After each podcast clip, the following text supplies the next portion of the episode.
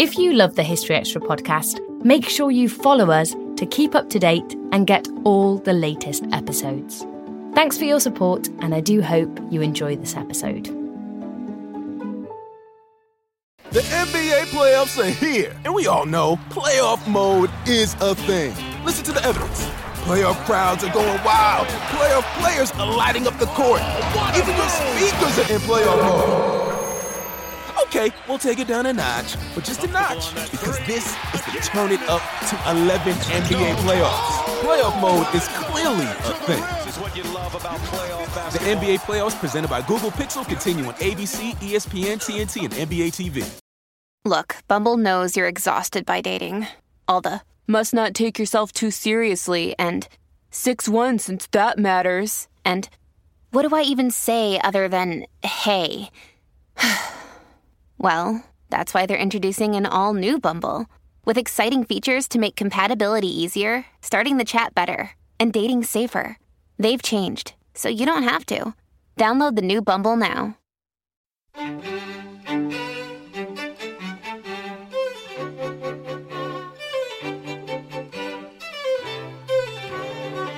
This case was exceptional in Iceland. There, there had been very few murder cases. Uh, I think maybe one murder a year at the most, and always cases of domestic violence. So uh, the police themselves would say they were completely out of their depth. They'd not seen anything like this before. That was Dylan Howitt discussing a major murder investigation in Iceland in the nineteen seventies.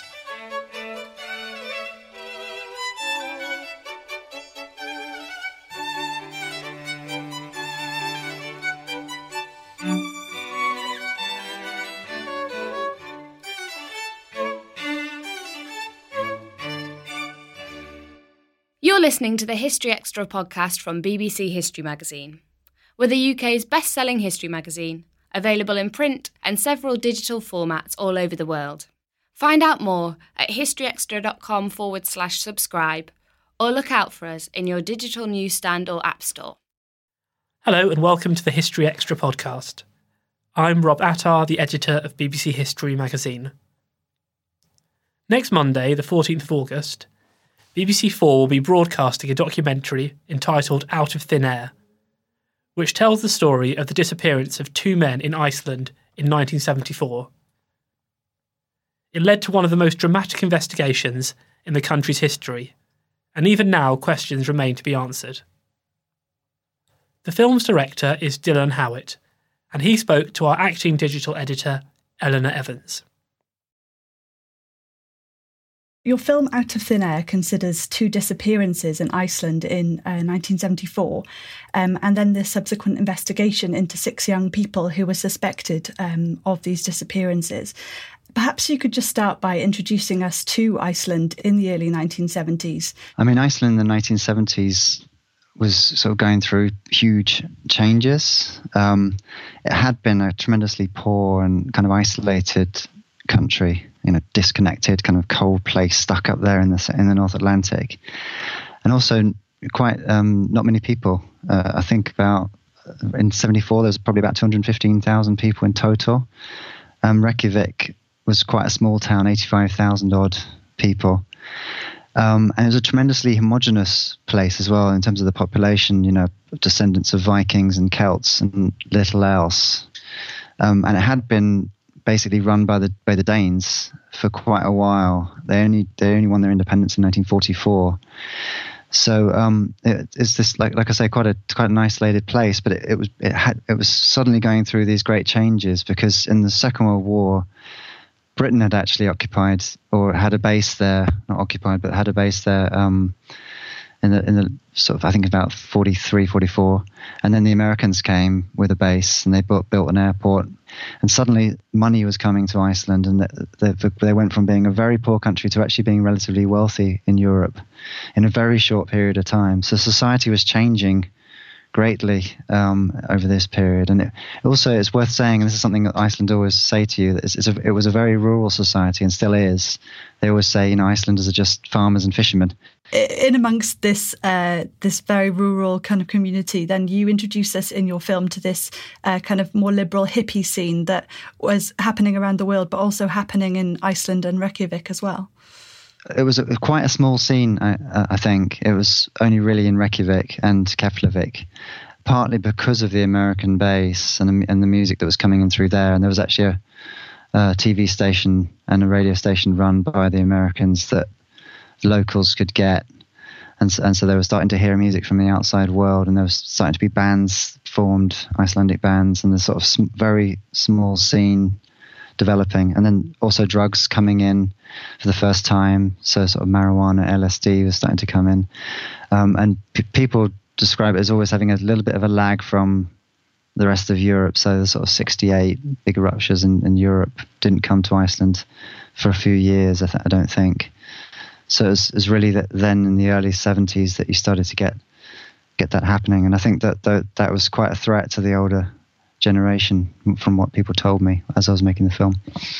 And then within this community, um, the, the country's kind of rocked by um, these disappearances. First one that's a bit more innocuous, and then the second, which kind of um, links the two and, and leads to one of the biggest investigations in Icelandic history. Um, can you perhaps introduce us to the, the disappearances? Yeah, sure. Um, so, I mean, the, the first one um, was a man named Gudmundur Einarsson. And in, in January nineteen seventy-four, he'd, he'd gone out drinking with some friends at a nightclub in Hafnarfjörður, which is close to uh, Reykjavik. And um, he'd left the club in the middle of a snowstorm, actually, saying he was walking back home to his, his home near Reykjavik. And he was seen by a couple of people um, walking home. Some people saw him with another guy. Other people saw him on his own. And that was the last he was seen. And so that made the news, um, and that there were, there, was, there were searches for him.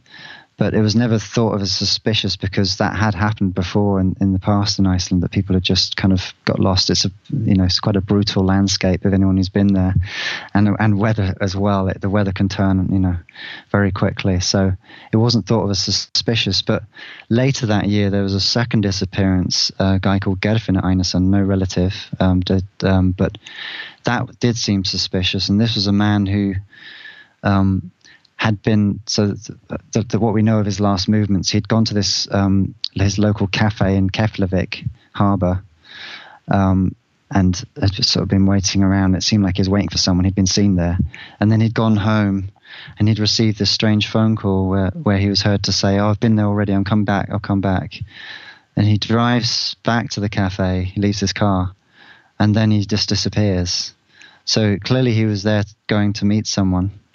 Um, and there was some witnesses who saw somebody in the cafe making a phone call at the same time that Geirfinnur got his phone call. So that the phone call was made from the cafe to Geirfinnur's house. Um, but and that was that was it. So that, that second disappearance really made the news, and it really caught the public imagination. And uh, the media really whipped that up as well. So who, you know, who was this man? Who was this mystery man who made the phone call that Geirfinnur was going to meet? And you know, the police immediately thought this was a murder or, or, or something suspicious. They, even, they they called it a murder investigation quite quickly. They called a press conference that went out on T V, um, and and immediately people were talking about, you know, what had happened, and you know, and it kind of spiraled from there really. And and how was it that the two disappearances then came to be linked uh, by the media, by the police? Well, that's that's um, quite a mysterious question. At the time, they weren't. So um, uh, in nineteen seventy-four, they weren't c- connected by anyone. Um, were kind of rounded up and, and first confessed to being involved in Gudmundur's disappearance. That, that they, the police, then started asking about the Geirfinnur dis- uh, disappearance as well. And so, and, and the police have never given a really good reason why they made that connection. Why they suddenly started. Switching, whether they switched from one to the other, um, they say that the the the five guy, uh, four four guys and a, and a woman started t- talking about Geirfinnur, just just started speaking about him. Um, the defendants or the, the the accused say that the police started talking about it, so that that's uh, in dispute. So, so there's these uh, five characters who are who are um, arrested in, on suspicion of um, under suspicion of being involved in the disappearance of Gudmundur. So so that, I mean, there's this kind of couple at the heart of the of the film and of the story really, which is um, a man named Sævar Ciesielski and his girlfriend Erla Bolladóttir. And um, Sævar was a, a kind of a known petty criminal. He was known by the police. He, uh, he smuggled marijuana for a living. Um, he also was involved in petty thievery. And he was kind of surrounded by this group that was seen at the time as kind of group of thugs, all of whom were involved in kind of petty crime, and, and some, I think one of them had been involved in an assault and things like that. Um, Sævar's a really interesting character. He was quite an easy person to kind of scapegoat in a way, and quite an easy person to target, um, partly because, well, everyone says he was a very charming guy and he's a good-looking guy. Um, but he was kind of surrounded by these thugs, these these, uh, these it, it, almost like bodyguards or something. And he was quite charismatic and quite controlling, it seemed. And he never seemed, even though he sold drugs, he was never involved in drugs. So, um, so that was part of why he was given this kind of almost Man- Charles Manson-esque kind of.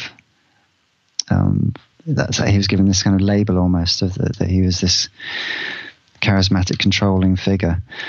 Um, and, and his anyway, his girlfriend uh, Erla was the was the one who um, was f- the first to confess about the Gudmundur case, and they were all involved loosely in the hippie scene at the time.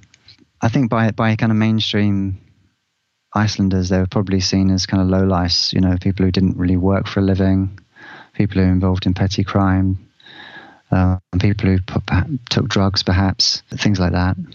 So your film um, investigates then how these people were uh, linked by the police to these disappearances and deals with their confessions. You investigate thoroughly in the film how these confessions were um, unreliable. Could you talk a little bit about that? So this is when when the case starts to get really mysterious, because um, ostensibly when Erla and Sævar are arrested, it's for another crime that they'd committed together, which was uh, the embezzlement of a post office. After some days of being in custody, Erla is questioned about the Gudmundur disappearance, quite out of the blue, it seems. About a week into the custody, she's imbe- she's questioned about that.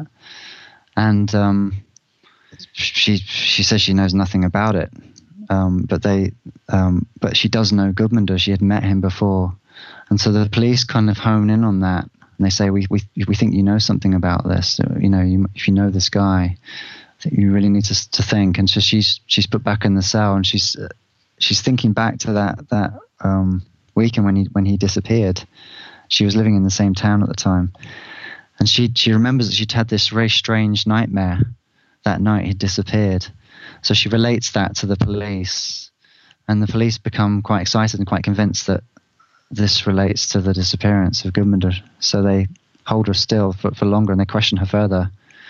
And eventually she confesses, and this is the first confession in, in the case, that she saw Sævar and Christian, one of his friends, and another guy carrying what looked like a body in a sheet, um, f- standing in her bedroom door. She, she witnessed them going past the door.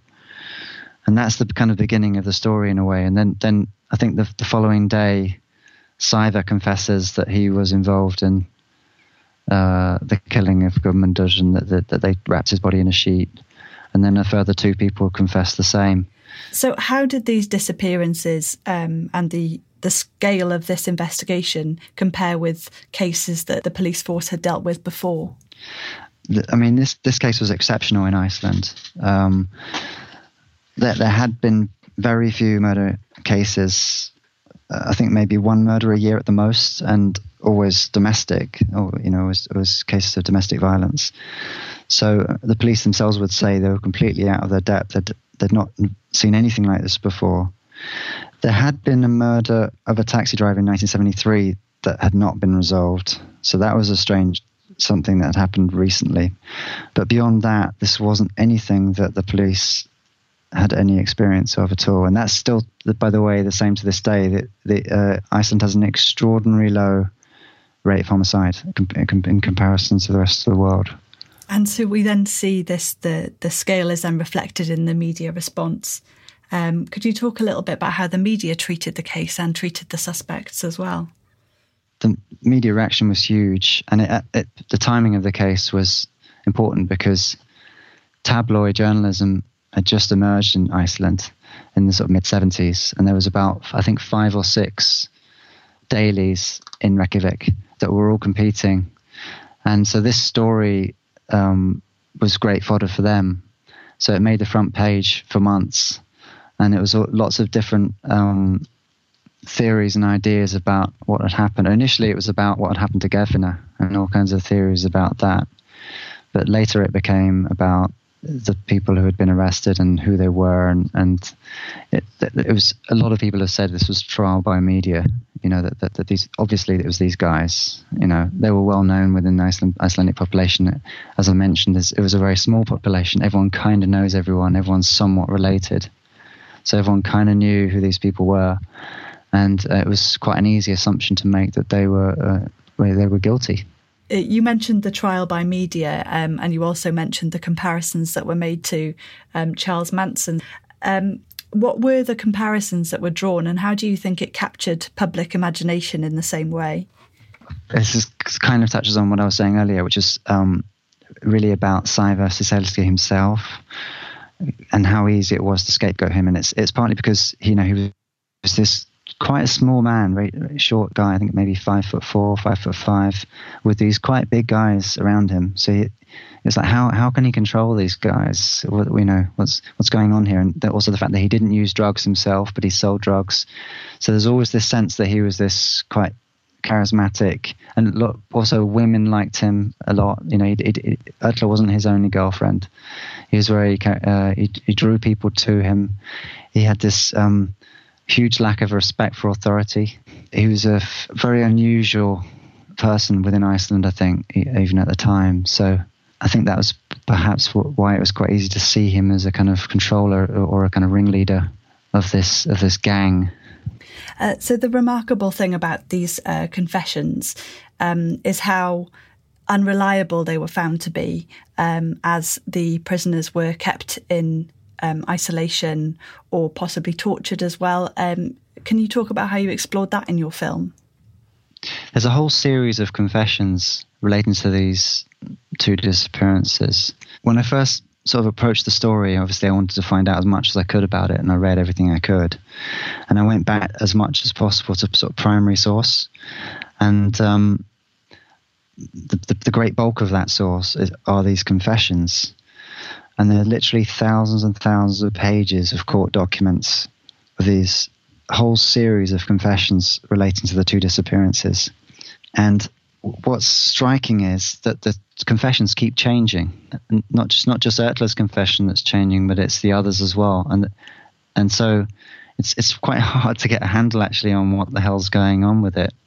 And it's only really later in the case, I think a year into the investigation, that they start to kind of All the, all the all the confessions start to line up.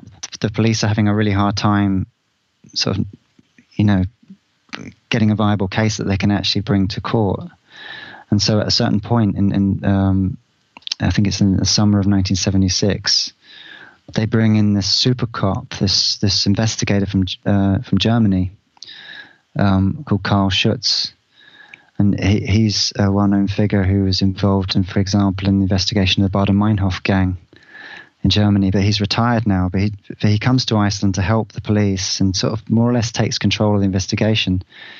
And um, it's it's after he arrives that, that the that the sort of confessions start to line up and start to be more coherent. And it's some months after he's arrived that he he calls a press conference and, and says, "We've solved the case."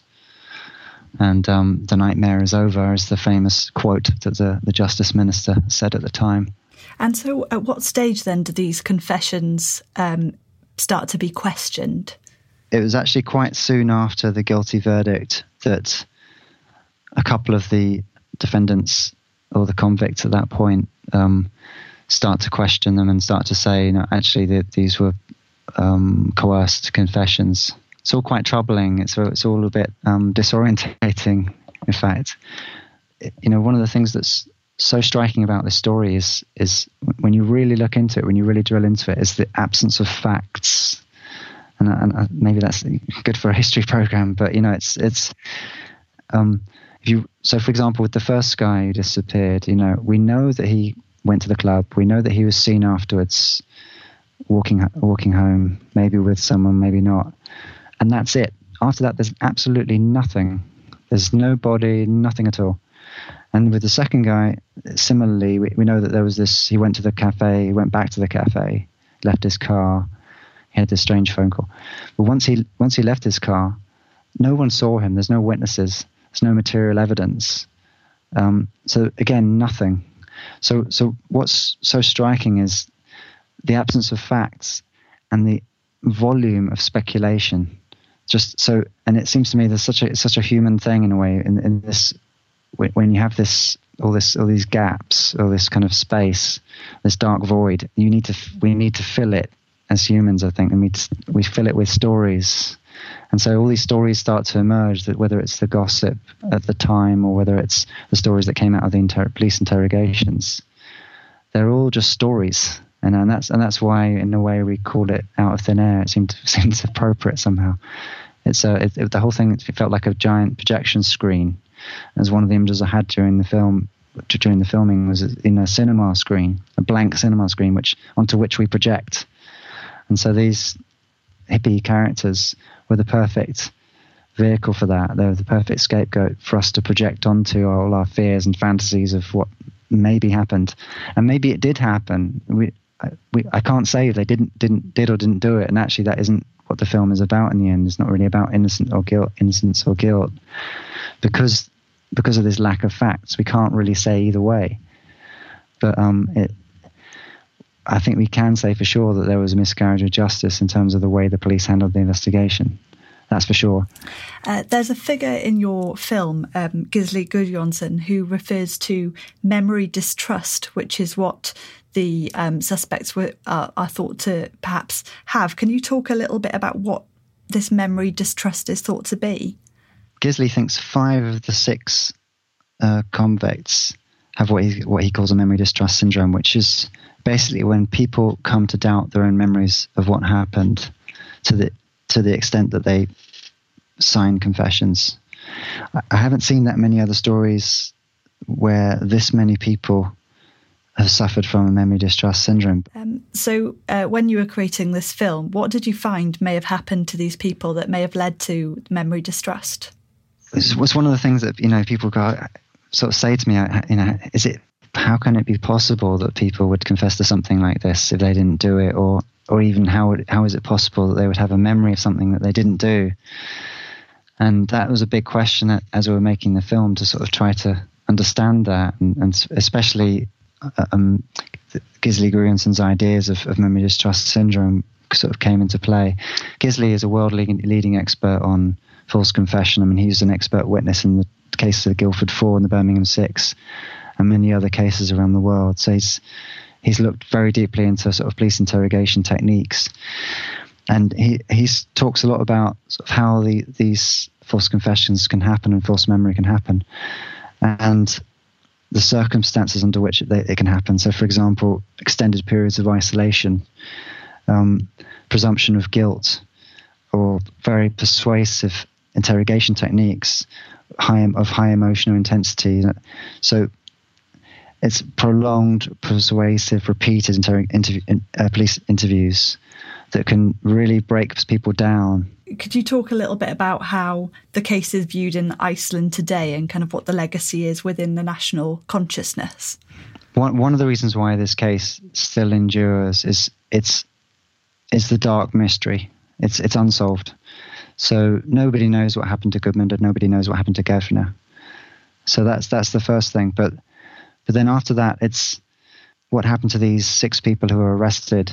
There's a sort of dark irony at the heart of this, which is that at the time, people thought that that this, you know, murderous gang symbolized the loss of Icelandic innocence somehow.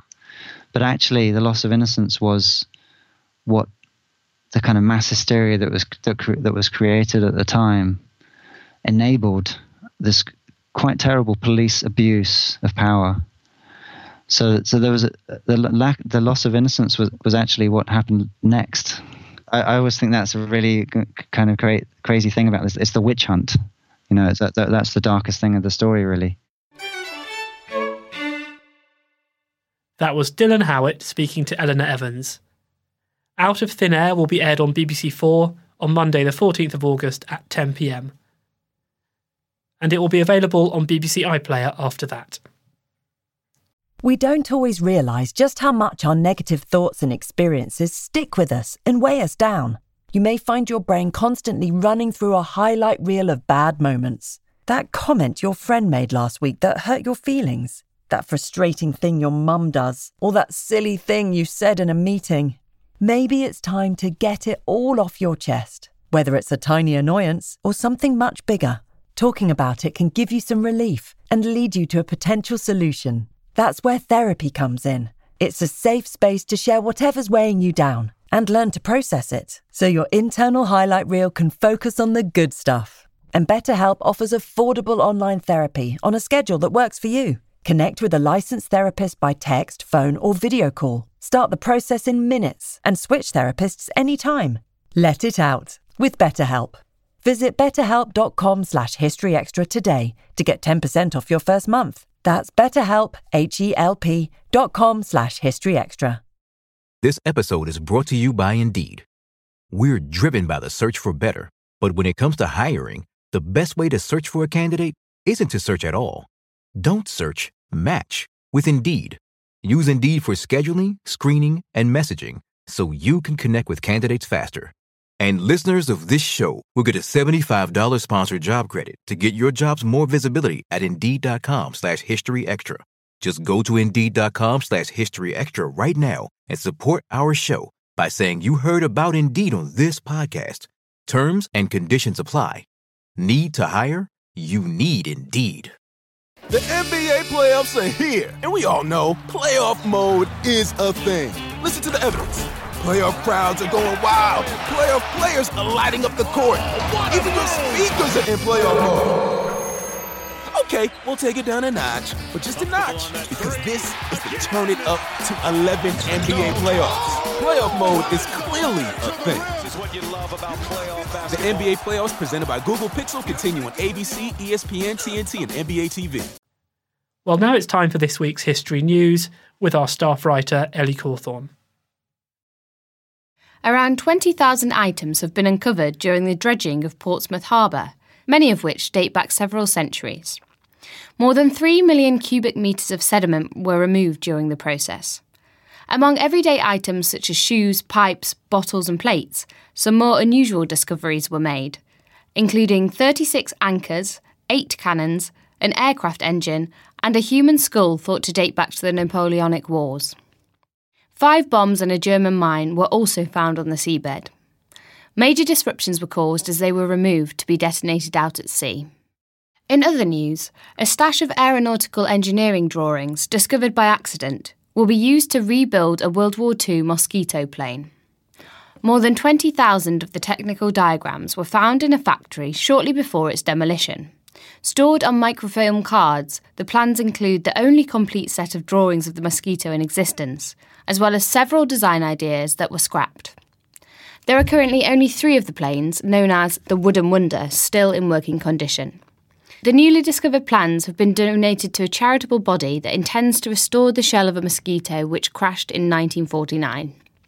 Ross Sharp, the project's engineering director, said that the discovery of the plans would help combat a, quote, lack of information on the building techniques, materials, fittings and specifications for the aircraft, as well as helping his team to better understand the workings of its engineers. Now, just before we go, here's a reminder that the August edition of B B C History Magazine is currently on sale. This month's issue includes pieces on Passchendaele, the history of witchcraft, the partition of India, and the medieval Black Prince, among other things. Look out for it in all good news agents and in our many digital formats. Well, we've now come to the end of today's episode, but please do come back for Monday's podcast when we're going to be talking about the history of witchcraft. Thanks for listening to this History Extra podcast, which was produced by Jack Fletcher. Do let us know what you think about this episode by emailing podcast at historyextra.com and we might read out your messages in future editions. Alternatively, why not keep in touch via Twitter or Facebook, where you'll find us at History Extra. For more great history content, don't forget to visit our website, history extra dot com, which is full of history articles, quizzes, image galleries and more. Plus, it's where you can download hundreds of previous episodes of this podcast.